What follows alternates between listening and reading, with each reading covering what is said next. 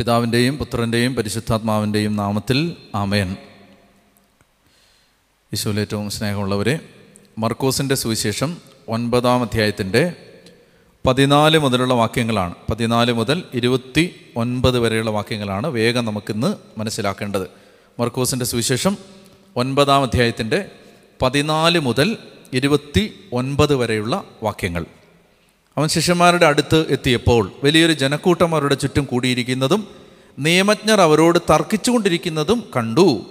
അവനെ കണ്ട ഉടനെ ജനക്കൂട്ടം മുഴുവൻ വിസ്മയഭരിതരായി ഓടിക്കൂടി അവനെ അഭിവാദനം ചെയ്തു. അവൻ അവരോട് ചോദിച്ചു നിങ്ങൾ എന്താണ് അവരുമായി തർക്കിക്കുന്നത്?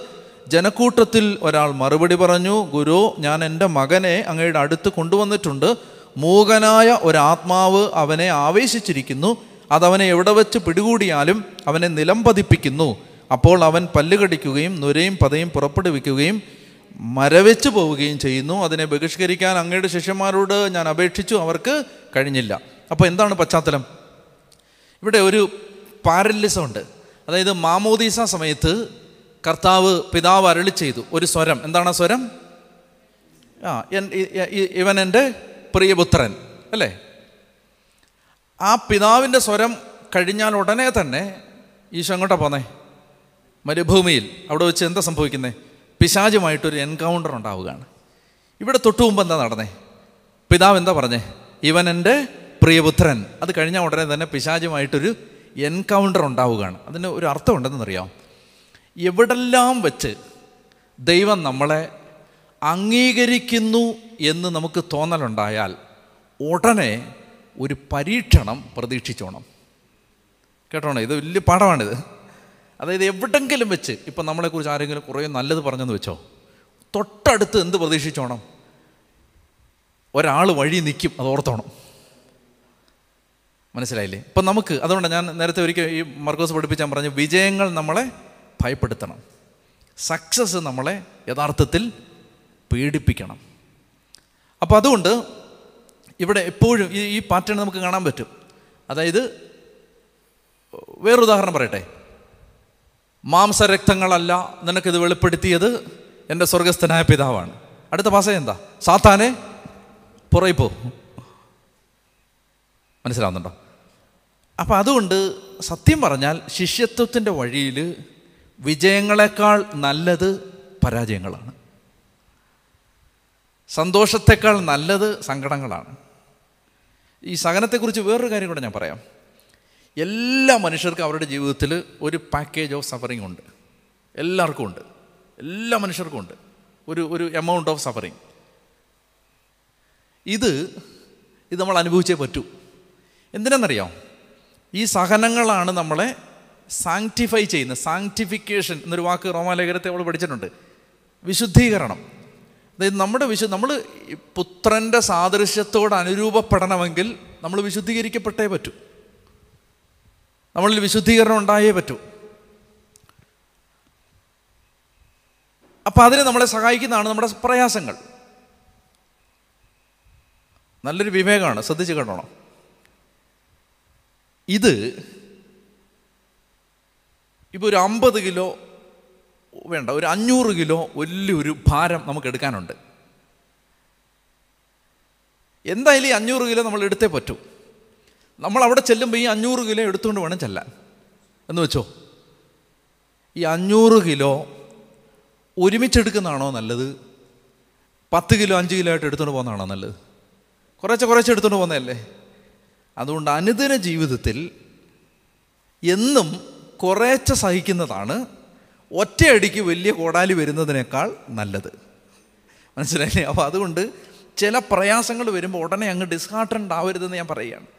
നമുക്ക് ഇപ്പോൾ ഒരു ഒരു അപ്രീതി ഒരു കുത്തുവാക്ക് ഒരു മനസ്സിലാക്കാത്തൊരവസ്ഥ ചിലപ്പോൾ ഒരു വിമർശനം ചിലപ്പോൾ അങ്ങനെ ഒരു സാഹചര്യം വരുമ്പോൾ നമ്മളങ്ങ് നിരാശരായി എല്ലാം നഷ്ടപ്പെട്ട പോലെ വിചാരിക്കരുത്. കാരണം ഈ ഈ അഞ്ഞൂറ് കിലോ ഒരുമിച്ച് എടുക്കുന്നതിന് എന്തായാലും അഞ്ഞൂറ് കിലോ എടുത്തേ പറ്റൂ. എന്തായാലും എടുത്തേ പറ്റൂ. ബുദ്ധി എന്താണ്? ഇത് കുറേശ്ശെ കുറേശ്ശെ എടുക്കുന്നതാണ്. വേറൊരു കാര്യം കൂടെ ഞാൻ പറയാം. നമ്മൾ ബോധപൂർവം പരിത്യാഗങ്ങൾ ഏറ്റെടുത്താൽ ഇത് കുറഞ്ഞു കുറഞ്ഞു വരും.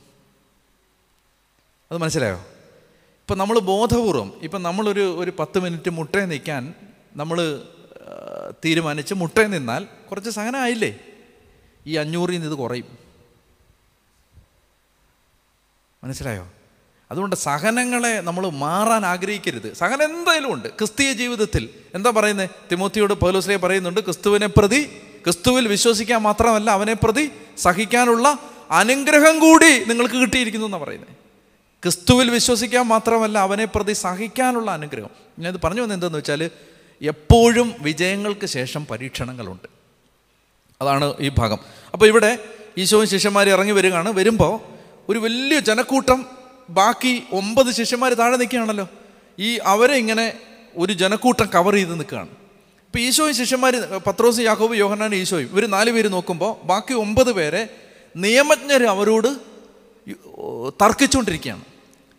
എപ്പോഴും നമ്മൾ ശ്രദ്ധിക്കേണ്ടത് മർക്കോസിന്റെ സുവിശേഷത്തിൽ പിശാചിനെ ബഹിഷ്കരിക്കുന്നതുമായി ബന്ധപ്പെട്ട എപ്പിസോഡ് വരുമ്പോൾ അവിടെ തർക്കിക്കാൻ വരുന്ന ആളുകൾ ആരാ? നിയമജ്ഞരാണ്. സ്ക്രൈബ്സ് നിയമജ്ഞരാണ്. അതിന്റെ ഒരു ഒരു കാര്യമുണ്ട്. അതിനകത്തൊരു വാസ്തവം ഉണ്ടെന്ന് അറിയാം. ഈ വാക്ക് ശ്രദ്ധിച്ചോണം. ലീഗലിസം ലീഗലിസം ആ വാക്ക്.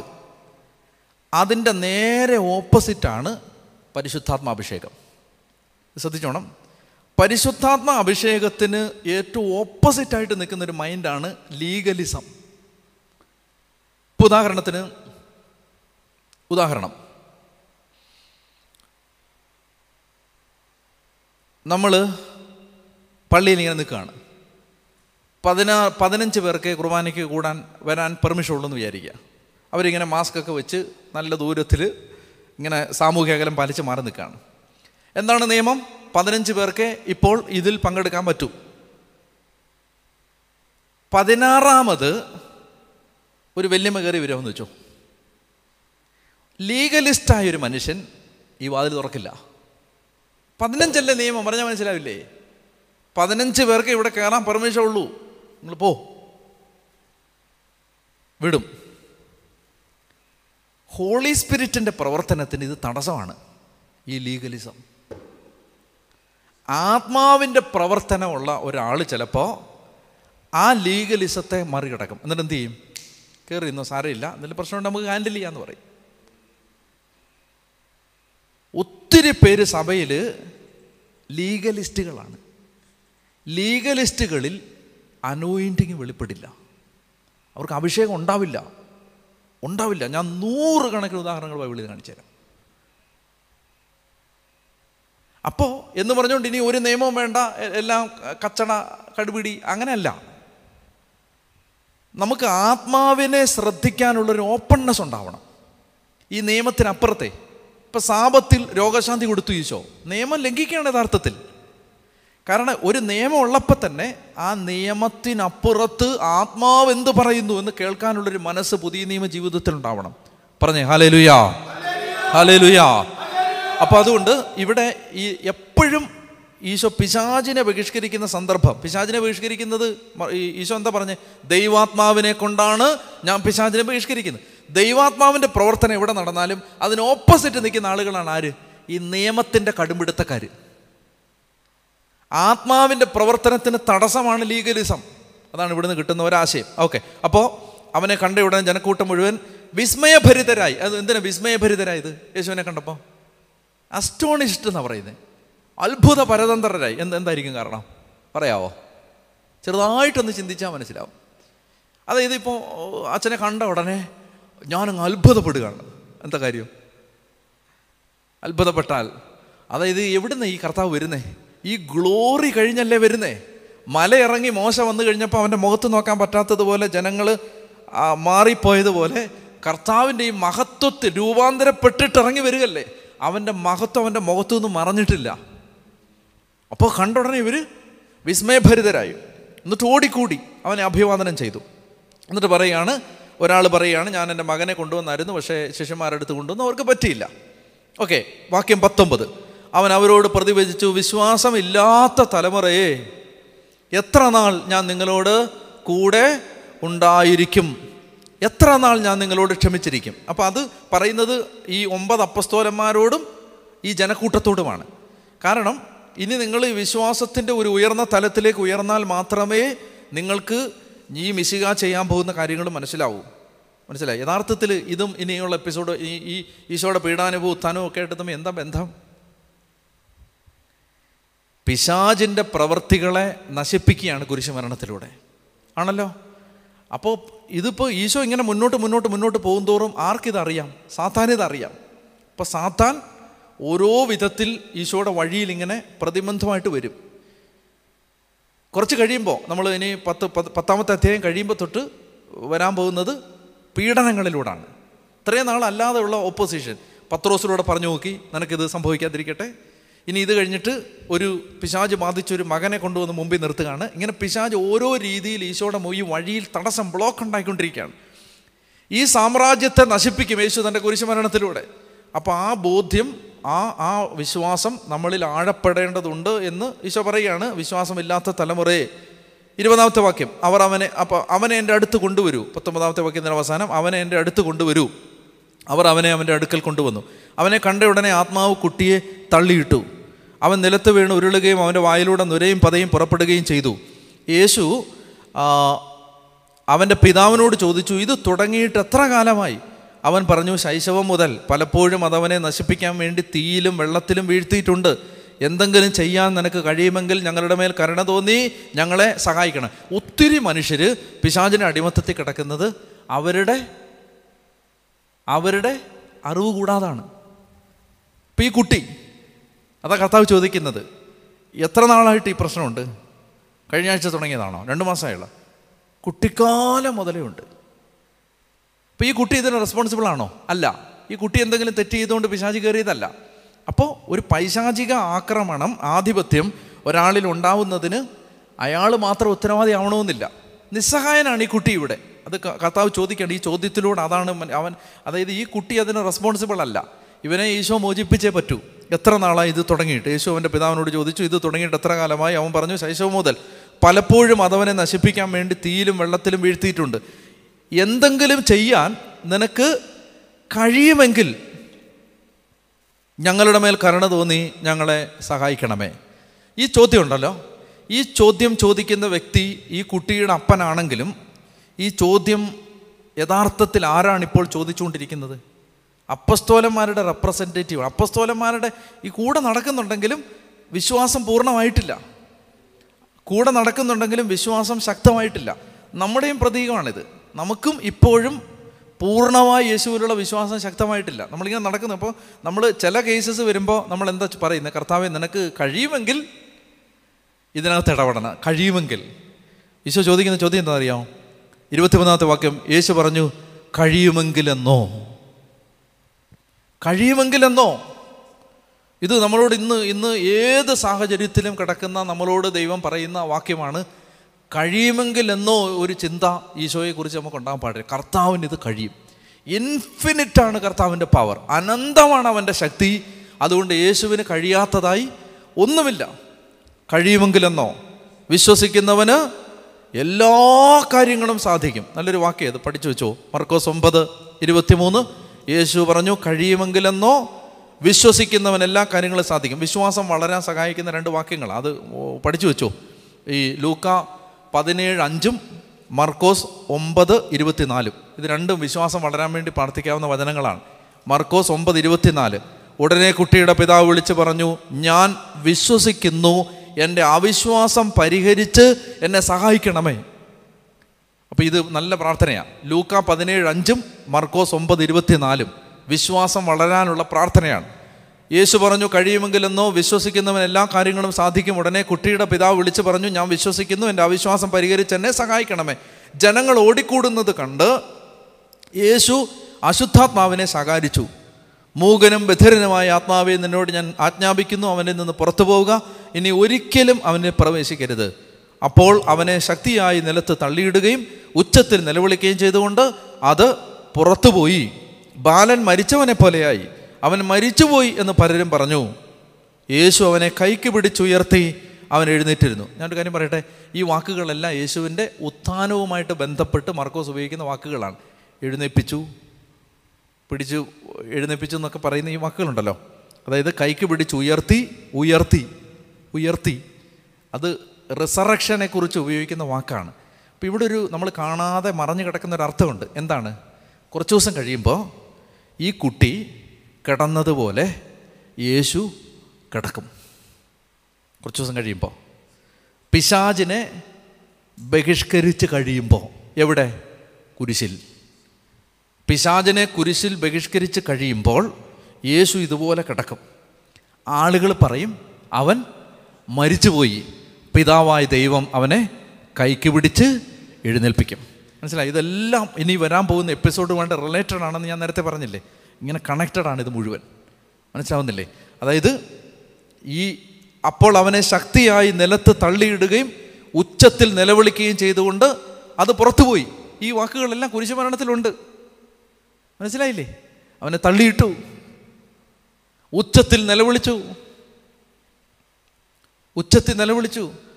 മരിച്ചു കിടക്കുന്നു. അപ്പോൾ ആളുകൾ പറയുന്നു ഓ മരിച്ചു. ശിഷ്യന്മാർ വിശ്വസിച്ചു ഓ മരിച്ചു. യേശു അവനെ കൈക്ക് പിടിച്ച് ഉയർത്തി അവൻ എഴുന്നേറ്റിരുന്നു. ഈ ഉൽപ്പത്തി മൂന്ന് പതിനഞ്ച്. അറിയാലോ വചനം? നീയും സ്ത്രീയും തമ്മിലും നിന്റെ സന്തതിയും നിന്റെ സന്തതിയും അവളുടെ സന്തതിയും തമ്മിലും ഞാൻ ശത്രുത ഉളവാക്കും. നീയും സ്ത്രീയും തമ്മിലും. ആരാണ് ആ സ്ത്രീ? പരിശുദ്ധ അമ്മ നീയും പരിശുദ്ധ അമ്മയും തമ്മിലും നിന്റെ സന്തതിയും അവളുടെ സന്തതി. അവളുടെ സന്തതി ആരാ? യേശു. ഞാൻ ശത്രുത ഉളവാക്കും. അവൻ നിന്റെ തല തകർക്കും. ആര്? യേശു. ഉൽപ്പത്തി മൂന്ന് പതിനഞ്ച്. കേട്ടോണിത് അവൻ നിന്റെ തല തകർക്കും. അടുത്ത വാക്യം. നീ അവന്റെ കുതികാലിൽ പരിക്കേൽപ്പിക്കും. ഈ തല തകർക്കുന്ന പ്രോസസ്സിൽ നീ അവന്റെ കുതികാലിൽ പരിക്കേൽപ്പിക്കും. അതാണ് കുരിശുമരണം ഈ പിശാചിനെ ഇവിടെ ഈ ബാലനിൽ നിന്ന് പിശാചിനെ പുറത്താക്കിയതുപോലെ മാനവരാശിയെ പിശാചിന്റെ അടിമത്തത്തിൽ നിന്ന് പുറത്താക്കുന്ന പ്രക്രിയയിൽ അവൻ യേശുവിന്റെ കുതികാലിൽ പരിക്കേൽപ്പിച്ചു. ഈശോ നിലത്ത് വീണു. ഈശോ നിലവിളിച്ചു. ഈശോ മരിച്ചവനെ പോലെ കടന്നു. ശിഷ്യന്മാരോട് ഈശോ ഇൻഡയറക്റ്റ് ആയിട്ട് പഠിപ്പിക്കുകയാണ്. എല്ലാവരും ഞാൻ മരിച്ചു എന്ന് വിശ്വസിക്കുമ്പോൾ കല്ലറക്കകത്തേക്ക് സ്വർഗീയ പിതാവിന്റെ കരം നീണ്ടു വന്ന് എന്നെ പിടിച്ച് കല്ലറ ഭേദിച്ച് എഴുന്നേൽപ്പിക്കും. കണ്ടോ? ഇത് കണക്റ്റഡ് ആണ് ഉത്ഥാനവുമായിട്ട്. അപ്പോൾ ഇവിടെ യേശു അവൻ ബാലൻ മരിച്ചവനെ പോലെ അവൻ മരിച്ചുപോയെന്ന് പലരും പറഞ്ഞു. യേശു അവനെ കൈക്ക് പിടിച്ചുയർത്തി അവൻ എഴുന്നേറ്റിരുന്നു. യേശു വീട്ടിലെത്തിയപ്പോൾ ശിഷ്യന്മാരെ സ്വകാര്യമായിട്ട് ചോദിച്ചു എന്തുകൊണ്ടാണ് അതിനെ ബഹിഷ്കരിക്കാൻ ഞങ്ങൾക്ക് കഴിയാതെ പോയത്? അവൻ പറഞ്ഞു പ്രാർത്ഥന കൊണ്ടല്ലാതെ ഈ വർഗം പുറത്തു പോവില്ല. നിങ്ങൾ ഉപയോഗിക്കുന്നത് പി ഒ സി ബൈബിൾ ആണെങ്കിൽ അതിന്റെ ഫുട് നോട്ടിൽ ഒമ്പത് ഇരുപത്തൊമ്പതിന്റെ ഫുട് നോട്ട് ഇങ്ങനെയാണ് പ്രാർത്ഥനയും ഉപവാസവും കൊണ്ടല്ലാതെ എന്ന് ചില പ്രാചീന കൈയെഴുത്ത് പ്രതികളിൽ കാണുന്നു. പ്രാർത്ഥനയും ഉപവാസവും. പിശാജിന്റെ പ്രവൃത്തികൾ പരാജയപ്പെടണമെങ്കിൽ രണ്ടായുധങ്ങൾ പറയുകയാണ്. പ്രാർത്ഥന ഉപവാസം. ഞാൻ ഈ എനിക്ക് അടുത്ത ദിവസങ്ങളിൽ ഒരു പോസ്റ്റ് കണ്ടു. അതായത് സാത്താനെ എറിഞ്ഞോടിക്കാവുന്ന അഞ്ച് കല്ലുകൾ. ഫോർവേഡ് ചെയ്ത് തന്നിരുന്നു അല്ലേ? ആ എന്തൊക്കെയാണത്? വിശുദ്ധ കുർബാന കുംഭസാരം ദിവ്യകാരുണ്യത്തോടൽ വിശുദ്ധ കുർബാനയുടെ മുമ്പിലുള്ള ആരാധന പിന്നെന്താണ്? പ്രാർത്ഥന ഉപവാസം അല്ലേ? പ്രായച്ചിത്തം ഇങ്ങനെ നാലഞ്ച് കാര്യങ്ങളാണ്. അപ്പോൾ ഇത് ഇത് ഈ ആയുധം ഉപയോഗിച്ചാണ് സാത്താനെ പരാജയപ്പെടുത്തേണ്ടത്. നമുക്ക് കണ്ണുകളടച്ച് പ്രാർത്ഥിക്കാം കർത്താവേ. പിശാജ് ബാധിച്ച ബാലനെ സുഖപ്പെടുത്തുന്ന സംഭവത്തിലൂടെ കർത്താവ് ഞങ്ങളോട് പറയാൻ ആഗ്രഹിച്ചത് അവിടുന്ന് വന്നത് സാത്താന്റെ പ്രവൃത്തികളെ അവസാനിപ്പിക്കാനാണ്. ദൈവമേ ആ പ്രക്രിയയിലാണ് അവിടുന്ന് സഹിച്ചത്. ആ പ്രക്രിയയിൽ അവിടുന്ന് കുതികാലിൽ പരിക്കേൽപ്പിക്കപ്പെട്ടു. അവിടുന്ന് മരിച്ചവനെ പോലെ കർത്താവെ കല്ലറയിൽ കടന്നു. അവിടുന്ന് ഉയർത്തെഴുന്നേറ്റു. ഈ സത്യങ്ങളെല്ലാം വിശ്വസിക്കാനും ഹൃദയം തുറന്ന് ഏറ്റെടുക്കാനുള്ള കൃപ ഞങ്ങൾക്ക് തരണം. താവ് ഈ വചനം ഞങ്ങൾ പഠിക്കുമ്പോൾ മക്കളെ ഓർത്ത് വേദനിക്കുന്ന ഓരോ മാതാപിതാക്കളുടെയും വേദന ഞങ്ങൾ സമർപ്പിക്കുന്നു. ഈശോയുടെ അടുത്തേക്ക് കൊണ്ടുവന്നാൽ കർത്താവ് സൗഖ്യം കൊടുക്കും കർത്താവ് പിശാചിനെ ബഹിഷ്കരിക്കും എന്ന ബോധ്യം ദൈവമേ ഈ വചനത്തിലൂടെ മക്കളെ ഓർത്ത് ഭാരപ്പെടുന്ന എല്ലാ മാതാപിതാക്കൾക്കും നൽകണമേ എന്ന് ഞങ്ങൾ പ്രാർത്ഥിക്കുന്നു. പിതാവിന്റെയും പുത്രന്റെയും പരിശുദ്ധാത്മാവിന്റെയും നാമത്തിൽ ആമേൻ.